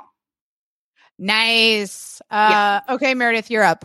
Uh, my next movie on the list, and this is where we get into horror movies that I saw and loved because they all come at once, hence not putting them in, in order. Titane. Oh, Meredith, can I tell you something? What? I didn't like it. you monster! I hope I mean- that everybody, I hope that listeners will write in and tell Allison how incredibly wrong she is on this one because I need to be, I need backup. Please help me. Like, what did you like about it? Uh, it's wild over the topness, uh, and the just. Uh, I mean, I love anything that has to like. I love movies where people fuck cars. Like, I mean, yeah, really can't. I can't uh, fault you there because that that is what happens. Everybody, she fucks a car and she has a little uh, car baby, and then she pretends to be a twelve year old boy when she's clearly a grown ass woman, and everybody's like, okay. look, I I think you know. I just It's I love super Julia French. Ducournau. Like it's it is super super French, uh, but it it gave me very like double feature with the Cronenberg Crash or Mhm. like even something you could watch with like Possessor, um, which is also was different Cronenberg, but also a great movie. Uh, I just it it's the aesthetic really got like did it for me and i thought that like the weirdness like it was french in the way that i like it was giving me like city of lost children kind of vibes I think there were really beautiful visual moments that were like really captivating, but like the whole time I felt like pretty sick and I wanted it to be over and I would never ever watch it again, like for pleasure. Uh see some that this was it was my sweet spot for that. Mm. I can mm-hmm. completely understand why I know that feeling and I have had it in many movies, so I cannot, you know, but I loved it. The um the firefighter dad, I thought uh I don't know, I forget that actor's name, but I thought he was great. um I just was so and I it, it's effective, right? Because the film is supposed to make you like uncomfortable. I was so deeply uncomfortable the whole time that I was like, I want this to be over. That's okay. Um, that's okay. We like we like a spicy take on the list. Um, well, fortunately, we'll agree on my next selection, which is Spider-Man: No Way Home. Um, oh. Meredith is a huge fan. Um, won't shut the fuck up about it. I have to be like, okay, enough. you liked it. I have not um, even seen it. I have to say. So go yeah, yeah. go off, girl.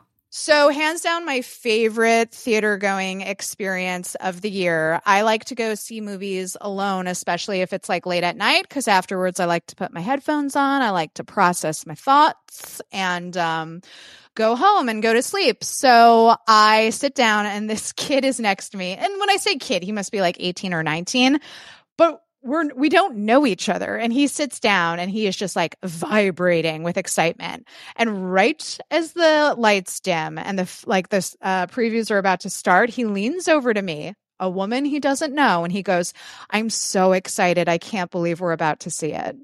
And i was like me too buddy. And then we had the best time. And like We've all seen the YouTube videos of people reacting to certain scenes. It is that energy level at every screening of a Marvel film, especially Spider Man, which is, you know, their most beloved character. Um, and No Way Home is a legitimately well written, well acted, excellent film. And it was a privilege to see it with my fellow nerds. And it was so fun. And um, uh, yeah, I was just really happy the whole time. So, Spider Man No Way Home. Nice. Uh, next on my list for uh, the in the horror segment, uh, Censor. Ooh, okay. Uh, it is a British movie set in the sort of like late 70s, early, I guess probably early 80s, uh, during the time in British history where everybody was terrified of what they called video nasties.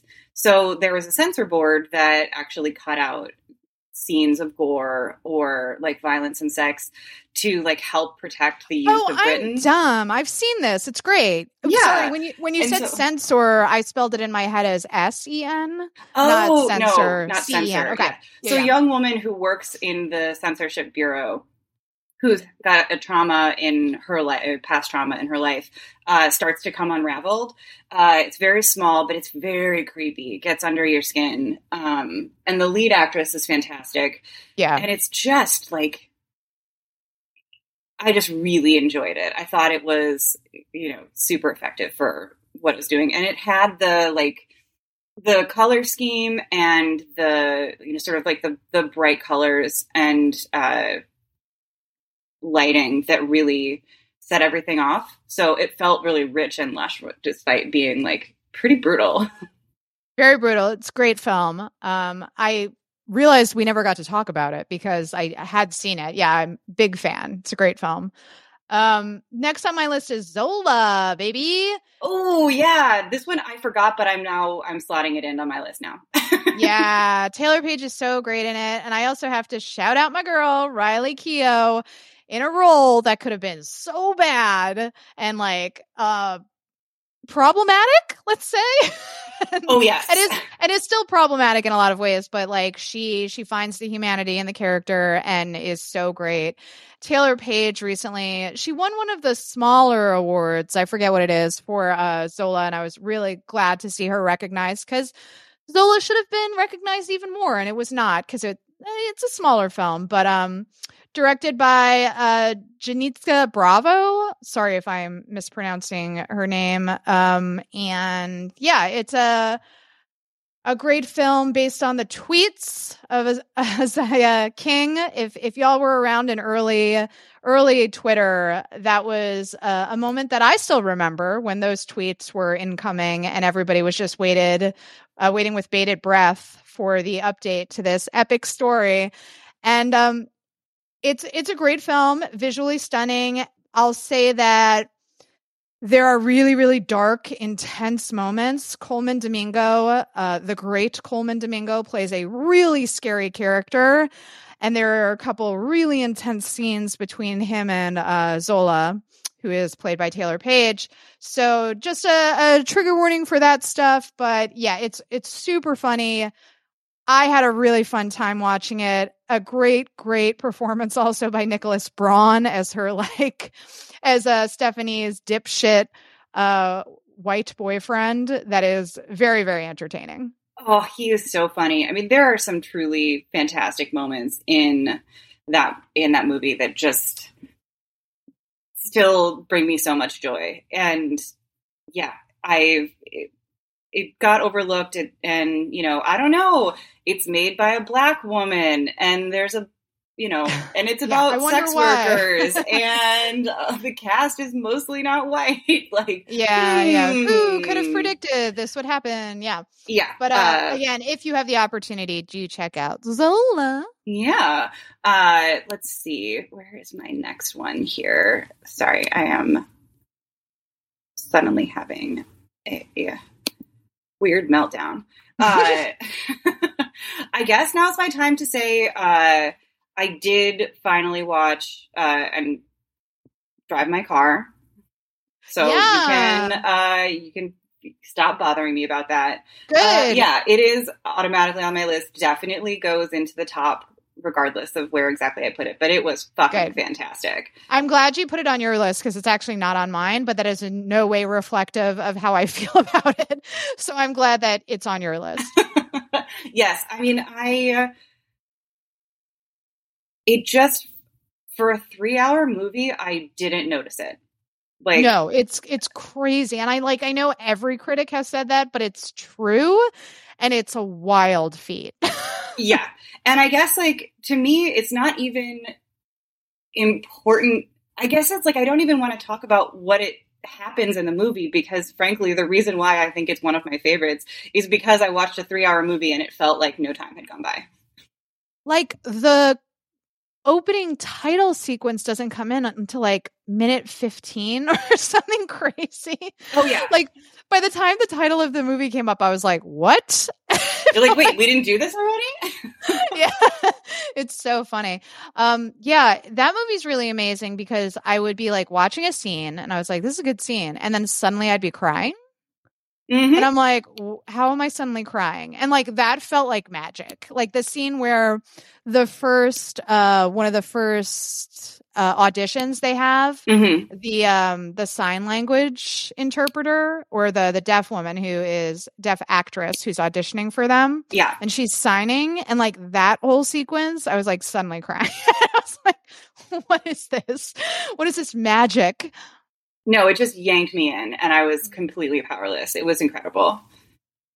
So good. Um, I'm glad it's on your list. My next one is uh, Shiva Baby, Ooh, which interesting I choice. feel like I saw one million years ago. Now, to me, this is a good example of like an uncomfortable, claustrophobic film that elicits feelings of like distress and discomfort, but I want to watch it again. Mm-hmm. You know, so uh, I, I, guess that's my th- threshold of um, discomfort, Shiva Baby. But directed and written by uh, Emma Seligman, starring the great uh, Rachel Sennott. I love her so much, and yeah, it, it takes place um, at a, a Jewish funeral service. A young woman is there with her parents and she's got this whole uh, subplot of uh, she has a sugar daddy who, uh oh, she runs into at the funeral service when her entire family is trapped in this little house, and it's just like it's so awkward and very cringe humor, very curb your enthusiasm, and it's her performance is amazing. It's so good. Another really small film, weirdly written by, directed by, and starring women didn't get a lot of mainstream love, but it is excellent and I highly recommend it. Hmm. Good for you. Thank you so um, much. Yeah. I guess it's now, just like women supporting women, you know? Which we like. We do we, we do stand like it. We that. stand it. Yeah. Mm-hmm. I guess now, like obviously, I do have Power of the Dog on my list because I love that movie. Me too. Me too. Uh, you can't just once again, it's beautifully made. It was shot in New Zealand and stands in for Montana. The performances are incredible. Uh, I was floored by watching, getting to watch Kirsten Dunst and Jesse Plemons. Uh, and yeah, Benedict does do great work. So it's just, it's just a wonderful film. And I'm glad to have Jane Campion back, even if now I wish she would talk a little bit less. Yeah, that's exactly how I feel. Jane, stop talking about women of color. Stay in your lane, please. Um, can I ask you a potentially controversial question about Benedict? Sure. Is he always just doing a shade of Sherlock? Uh, I think that that is his. Uh, his That's his bag. Yeah. Now, here's my here's my question: Can he still be a good actor? Um, definitionally, if he is incapable of playing low status? Uh, no, I Ever. do not think so. I think that it is possible for him to still be a good actor because there are Okay. any number. Uh, think back to the golden age of Hollywood. There were there were actresses. I mean, like, could Grace Kelly play somebody from another class? No. Well, that's that's an interesting question because it's like if she was afforded the opportunity, maybe. Well, no she won an Oscar ever- playing somebody who, like, the country girl was her playing Oh, okay. somebody of a lower class. Uh, not her best performance, though. All of her Oh, best okay. performances were when she was playing gorgeous, high status women in Hitchcock films, and you know, basically, yeah, I mean, else. yeah, she she crushes that. Yeah. Yeah. Uh yeah, it's interesting because I'm like, he always plays high status. He's even like Doctor Strange is a version of Sherlock. And I've just seen him do it so many like even this is like cowboy Sherlock. Where it's like I don't know. I don't I don't know if I'm fully sold on him being a great actor. I think he's very good at what he does well, in I, his lane. I think that there, I think we have to set set aside some recognition for people who are great when in their lane. I mean, Yeah, that's a good point. because we were literally just talking about Ben Affleck having a great lane. True. Yeah. Yeah, he's very good at what he Uh, does. And like, I don't think that we should discount him because he's best when playing inspirational former alcoholics in underdog stories and cucks. right. Those are two good roles. very specific lanes. he has to pick one. He has to pick one. Yeah. Um, yeah, that's a good point. No, I, I just think I'm having a little bit of uh Benedict fatigue because I also see him as Doctor Strange, which is a, another shade of that. And I'm like, I don't know if you can do something else. Like even this uh role, which he's good in, um, you know, the, the seams are showing sometimes. His accent slips a lot. Um, and I don't know if I ever really bought him as like a rough and tumble cowboy to- type. What I bought him as was like bitchy, passive aggressive intellectual, which is Sherlock. Sure. Well, that's Uh, interesting. Yeah. You know. Just okay. my feelings about Benedict. Um, I I would just like to see him attempt something wildly out of left field. Oh, and see, I just don't know if I want to see him stretch because I mostly I mostly want to see it to see if he can do it. fair. Yeah. I guess and then I if you can, that. I'll be like, all right, so I guess this is what you do, and you have to be used in a very limited capacity, but you're really good at that limited capacity. But yeah, we can't, you can't do low status, obviously. But I, I, I'm just curious, like morbid curiosity. I'm like, I would like to see him try cool. for my entertainment and to potentially ruin his career. Um, so I also had Power of the Dog on my list. My last one, and I hope everybody's sitting down because it's pretty um unusual for me. It is Dune. It's Dune, everybody. Uh, I loved it so much. How many times did I see it? You're asking. Uh, well, in the theater, I saw it five times, I think. And then at home, I've probably seen it as many times. So we're looking at 10 times. My God. Yeah, baby. I love it. I love everything about it. I am totally into this world. Denis could make six more films and I would see them. Uh, love it. I love it. I love it. Good job, everybody.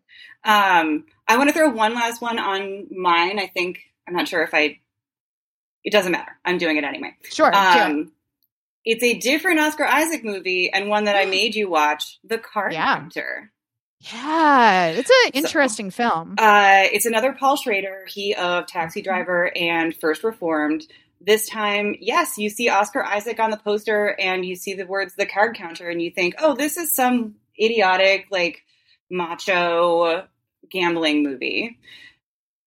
It is so much more than that. And it does Yes. the, uh, it functions in a similar way of First Reformed, where, like, yes, it's a crisis of faith, but also it's about climate change and the horror of climate change. This is about gambling and about trauma and the fucking war on terror in Afghanistan, like, and Iraq. Uh, Yeah. So it really, it's small, but it's tense. It's interesting. He, Oscar Isaac gives a great performance. Willem Dafoe gives a great performance. Tiffany Haddish, I thought, like, sometimes she was very uneven, but she Yeah, had fantastic chemistry with Oscar Isaac, and it was So- really great to watch them. That shocked me. So like I it's a very uneven performance, but it's it's almost like hypnotic for that reason. Like every time she shows up on screen, it's like rolling the dice. Like, is she gonna crush this scene or is it gonna be like, that's Tiffany Haddish attempting to act? And like it it could just be like a matter of inexperience. Like she doesn't have a ton of acting experience and like especially a role like this. So maybe it's just like settling into that. But yeah, like very uneven performance. I was fully unprepared for like their sexual chemistry. I was like, this is crazy. I could like fully buy them as like a couple that is just like seconds away from tearing off each other's clothes all the time. Mm-hmm. And like you could easily give all that credit to Oscar Isaac, who has chemistry with everyone he's on screen with, but she is like bringing it. She's so hot. Oh yeah, it's uh, it's definitely She's hottest. She's hottest when she's not turned up all the way. Like sh- when she's walking around like sweatpants and shit. I'm like, you're so hot. Oh yeah, fantastic. Uh, just a, So like I thought it was a super overlooked movie, and I think that a lot of that was because nobody knows how to sell these films. But uh, Mm. you know, definitely worth checking out. I thought it was just really, um, really fun. Would make a great uh, double feature with Croupier, this uh, '90s movie starring Clive Owen, um, Mhm. where he takes a job as a as a croupier in a casino in London. Um, extremely and uh, and is extremely hot and it's Moorish. Nice. So like highly recommend if you're if you're in the mood for hot guys doing things in casinos, watch those two movies. Who is the kid who's not Barry in this film? We're like, oh, Uh, I have to look was- him up. okay, that's okay. I also wanted to ask you: Did we ever get into the conspiracy theory of, uh, or the theory of why Oscar's character uh, covers everything in sheets in his hotel room? I think I thought it was because he needed to have zero evidence that he was there Yeah. because of his That's trauma of like having been participant in torture. Yeah, I thought like fingerprints, but they never actually give you the answer Yeah. in the film, which I like. Um, but I assumed it was that. Well, Yeah. great. Um, obviously, we're not going to do the top ten performances because we're already at uh, An hour and a uh, half. an hour forty. So, uh, yeah, I would like to know what, how everybody else is feeling about the Oscars, whether it's about like the updated format or the nominations. Do you have any suggestions about who you think should have been nominated? We always like to hear about that. So, hashtag Light Treason Pod. If you're a Patreon supporter of mine, you can leave them in the comment section. And yeah, anything else you wanted to say or promote, Meredith? Uh, everybody should go see X, the new Ti West Oh, film. yeah. If you liked House of the Devil and you like the idea of a movie where people making a super low budget pornography movie get chopped up with a twist, you're gonna love it. Is that in theaters for a while, or is it going to be streaming? Do you know? Uh, I don't know. I'm not sure if you can watch it on streaming yet. It is out in theaters. I saw it on Friday. Um, chances are it'll be around for you know for a bit because Okay. it, it is pretty. You know, it, it got a decent amount of attention. It is just being lazy. fun. I got to get my ass out to a theater. I'm like, I just want to stream it. No, I should Yeah. support. You're right. I should get to a theater. Yeah, says says you who's been to the theater how many million times? Mm. So many times. So many Uh, times. you're co- I I'm was constantly texting you, and you're like, "I'm on my way to see X film." Like, whatever. Did I tell you the there. crazy thing that happened the last time I saw Dune? They re-released it into IMAX. So of course I went back and I'm sitting there and a couple people start coming in and they're also by themselves and I'm like, "Hmm, interesting." The guy next to me goes, "How many times have you seen it?" And I was like, "This is my fifth time." And he's like, "Shut the fuck up. This is my fifth time." And then the girl next to him goes, "This is my fifth time." So three people had seen it five times, and we were there by ourselves.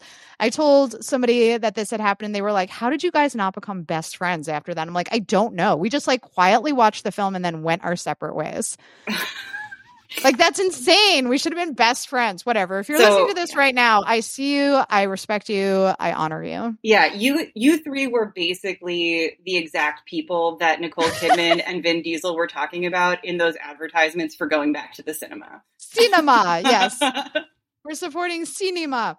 Uh, guys, thanks so much for listening to our special Light Treason News Oscars Spectacular. Thank you to Meredith. Please follow her on Twitter at Meredith L. Clark. Support everything she does. And uh, hey, while you're at it, if you're vaccinated, if you feel safe doing so, get out there and cause a little dang trouble.